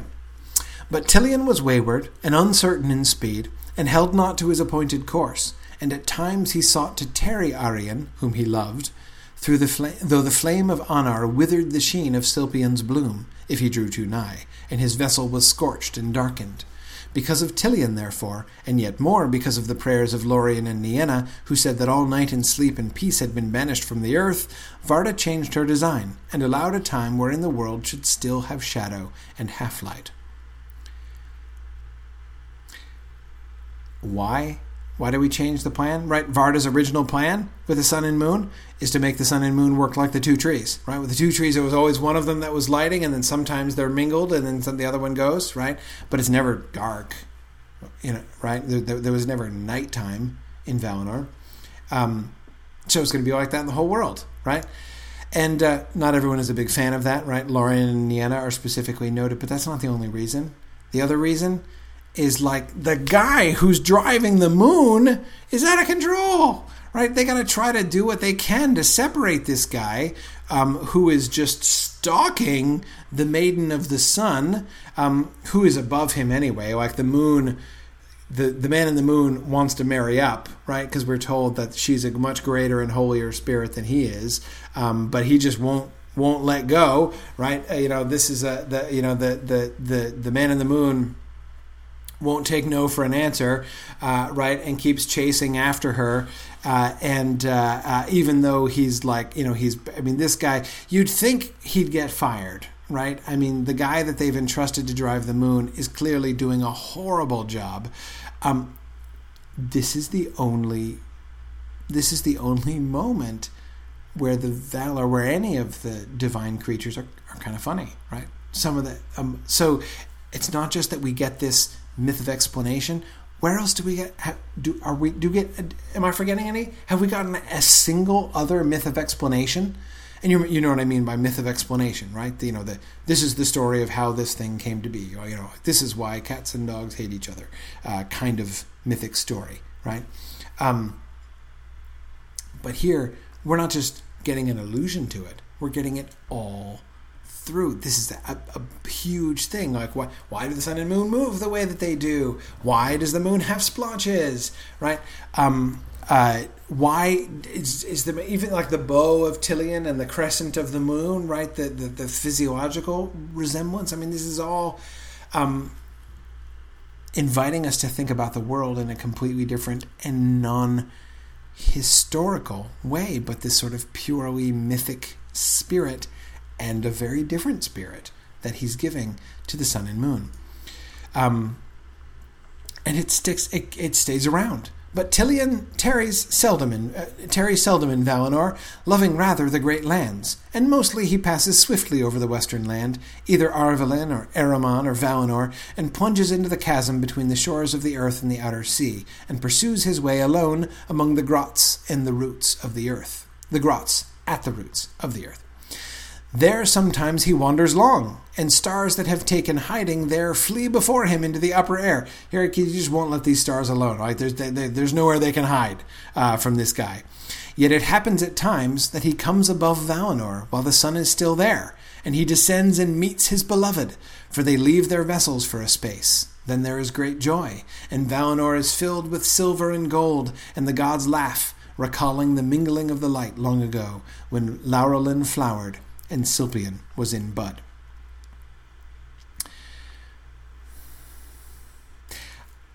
I'm not even sure. I mean, I don't even know what I want to do with this. I don't know what. I'm not sure what exactly this tells us.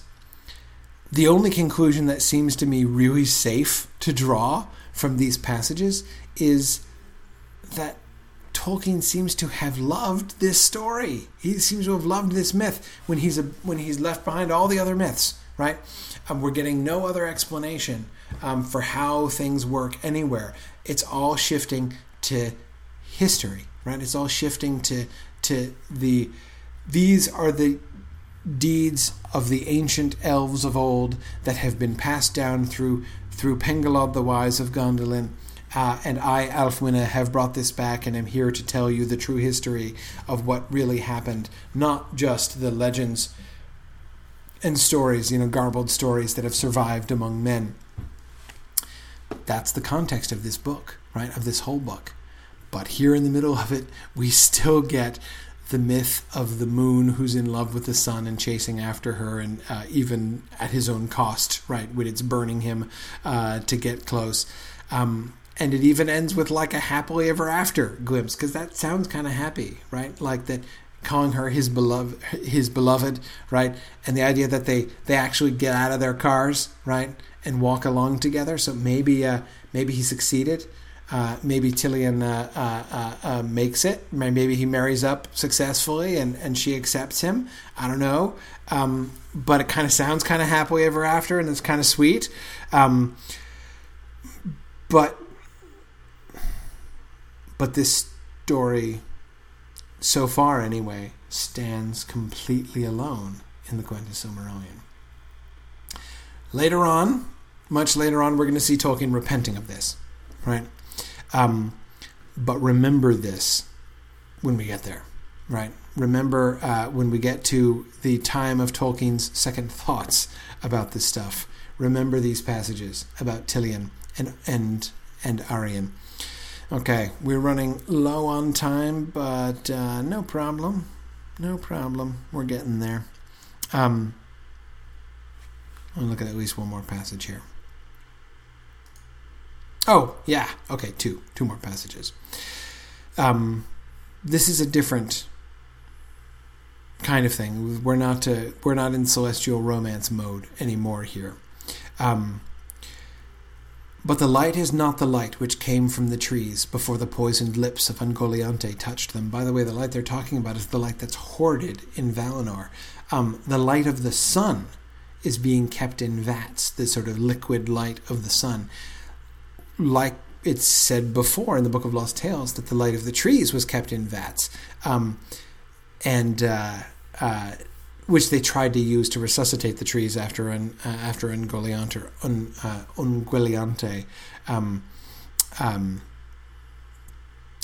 destroyed them. Now they're hoarding the sun's light in vats, which is kind of cool. But anyway, whatever. That light, the light of the sun and moon, is not the light which came from the trees before the poisoned lips of Ungoliante touched them. That light lives now only in the Silmarils. Gods and elves, therefore, looked forward yet to a time when the elder sun and moon, which are the trees, may be rekindled, and the ancient joy and glory return. Ulmo foretold to them that this would only come to pass through the aid, frail though it might seem, of the second race of earth, the younger children of Iluvatar. But Manwë alone heeded his words at that time, for the Valar were still wroth because of the ingratitude of the Noldor and the cruel slaying at the Haven of the Swans. Yeah, Carson, okay, I agree. Interesting point number one. Ulmo makes the prophecy, right? Ulmo first, it's not Manwë, who knows it all, right? It's not Mandos who makes the declaration. No, it's Ulmo who tells this future about the end of the world, right? Okay. And I love the fact this is that moment at the end of this paragraph. This is, to me, the most Book of Lost Tales-ish moment for the Valar themselves in this story, right? This is a pretty big deal prophecy, right? He's prophesying the rebirth of the trees, for crying out loud. That's huge, right? But most of the Valar don't even hear him. Why? Because they're like, stupid Noldor, right? Shut up, Ulmo, I'm busy fuming, right? They're just not listening because they're too wroth at the ingratitude of the Noldor. What about the ingratitude of the Valar, who aren't listening to the prophecy about the trees? Yeah, exactly, Kimber. They're so upset that they're not listening. They're just sulking too furiously, even to hear the prophecy that Ulmo is making. Other than Manwë, he's paying attention. But okay. Apart from that kind of interesting lapse into near comedy at the expense of the Valar that we get at the end here, the prophecy itself. So, okay, the elder sun and moon, which are the trees, are going to be rekindled, and ancient joy and glory will return. So there will be a second noontide, right? There will be a, this is the rest. So there will be a time of restoration and a renewal of bliss. And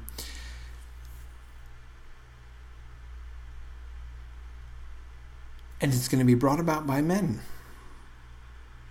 Frail though it might seem, that is the aid that the second race of Earth has to offer. They're going to be involved. They're going to be involved. No hint as to how that's going to happen, but it's totally going to happen. Yeah. For those of you, yeah, good, Marie. Now, there are two elements here. One, Marie points out that since we're past the idea of the War of Wrath being the end that we're going towards, we need a new prophecy about the end of days that reaches past that. Yeah, we are placing more emphasis on that. But the prophecy was there in the Book of Lost Tales too. Remember the talk about the rekindling of the magic sun? That phrase was one of the phrases which, to me, in the Book of Lost Tales has this just this power. Like, I didn't understand it. I didn't know what he was talking about. And if it hadn't been for Christopher Tolkien telling me in the commentaries, I wouldn't have guessed, I don't think, that he was talking about the trees, like the rebirth of the trees. like that, because there was no "which are the trees" in the Book of Lost Tales version of it. He just said like, that like this shall not happen until the magic sun shall be rekindled. And I'm like, whoa, what's the magic sun? How does the magic sun differ from the normal sun? Is this just like the mundane sun that like prefigures the magic sun that's going to be more magical in some way? But that phrase, like, you know, the rekindling of the magic sun was one of those phrases that, like, I don't understand it. I don't know who he's talking about or what it exactly he's talking about, but it's really evocative, right?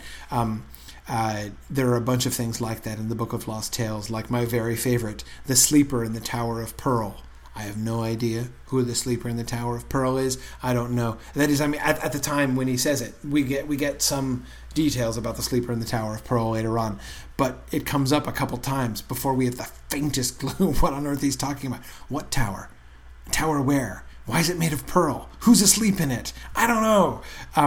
But anyway, the rekindling of the magic sun works the same way for me in the Book of Lost Tales. Now the concept has survived, but it's being made much more definite. And yes, Maria, it does push us forward to this time after the final battles. But again, notice how even this, how much this differs from the Tilion and Arian, the spirit of the Tilion and Arian myth, right? It feels completely. This is definitely, you know, this prophecy sort of is more like myth meeting history, right? You know, the idea of the rekindling of the magic sun, the rekindling of the elder sun, of the sun and moon, of the trees, the restoration of this mythic, you know, this mythical period of peace and bliss and harmony returning at the end of days. But see, it's the end of our days, right? Again, it's myth meeting history, myth becoming fact, I guess, right? Maybe that has something to do with something involved with the second race of Earth. I don't know. Anyway, one last point. Let's talk about the origin of orcs. Notice what is said about the origin of orcs.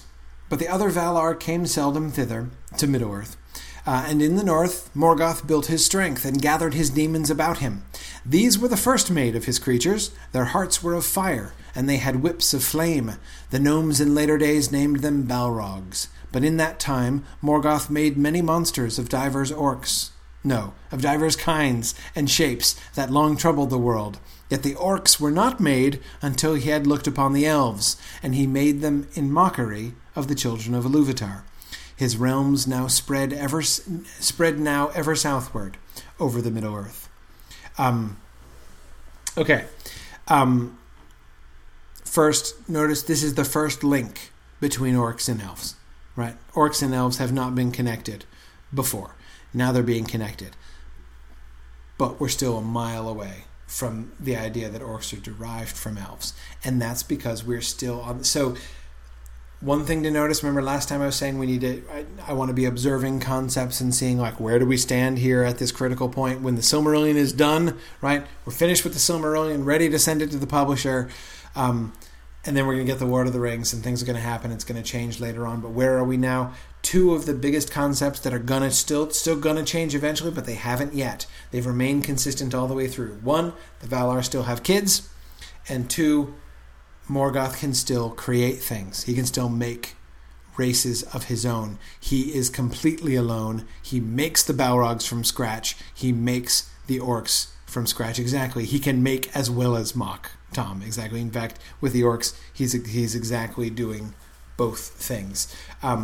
He's still... He's imitating the children of Iluvatar, but he can do it on... his own, and that's a pretty big deal. Okay,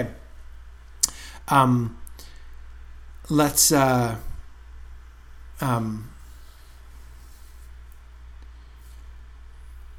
leave it there. One more topic I wanted to hit on, but it's we can start with it next time.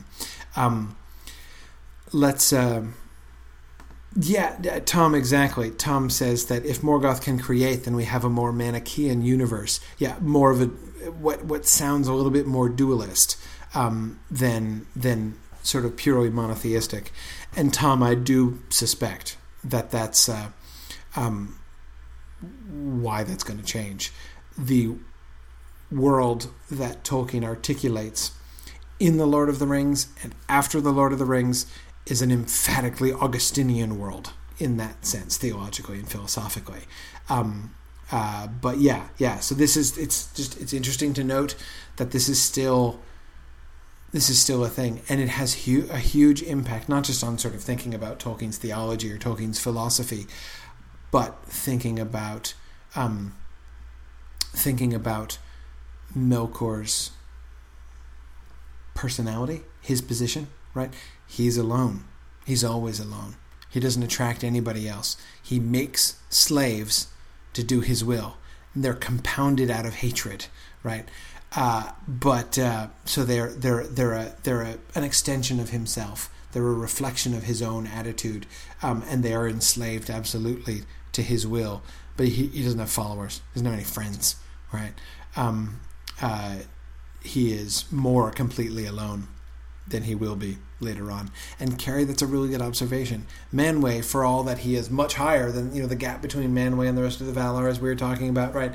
He's the only one who knows the mind of Iluvatar. He's the only one who pays attention when Ulmo talks, right? We've seen those gaps, but he doesn't make anything, right? Presumably, Carrie, he could, right? But he doesn't, and that seems important.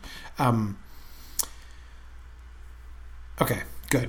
All right, so we'll stop there. The other passages I wanted to look at, and we'll get to them next time, are, and you might review them, at the end of the Of Men chapter, what's listed as chapter 7 in the Quenta Silmarillion. We get those really interesting passages about the nature and the fate of elves, what happens to elves when they die and all that stuff. I definitely, as you would probably guess, I definitely want to talk about that stuff. We'll go there next time, but we'll integrate that with the next stuff. So we're through section 11 for next week, which was the reading for this week. So if you've kept up with the reading, you can take the week off or just do some review. If on the offhand chance that you have fallen behind, you have a brief reprieve. So no excuses next week. Thanks, everybody. I look forward to talking to you guys next week. I'll be home again next week, finally, after being on the road for 2 weeks. I look forward to that, and I look forward to talking to you guys again soon. Thanks very much, everybody. Good night.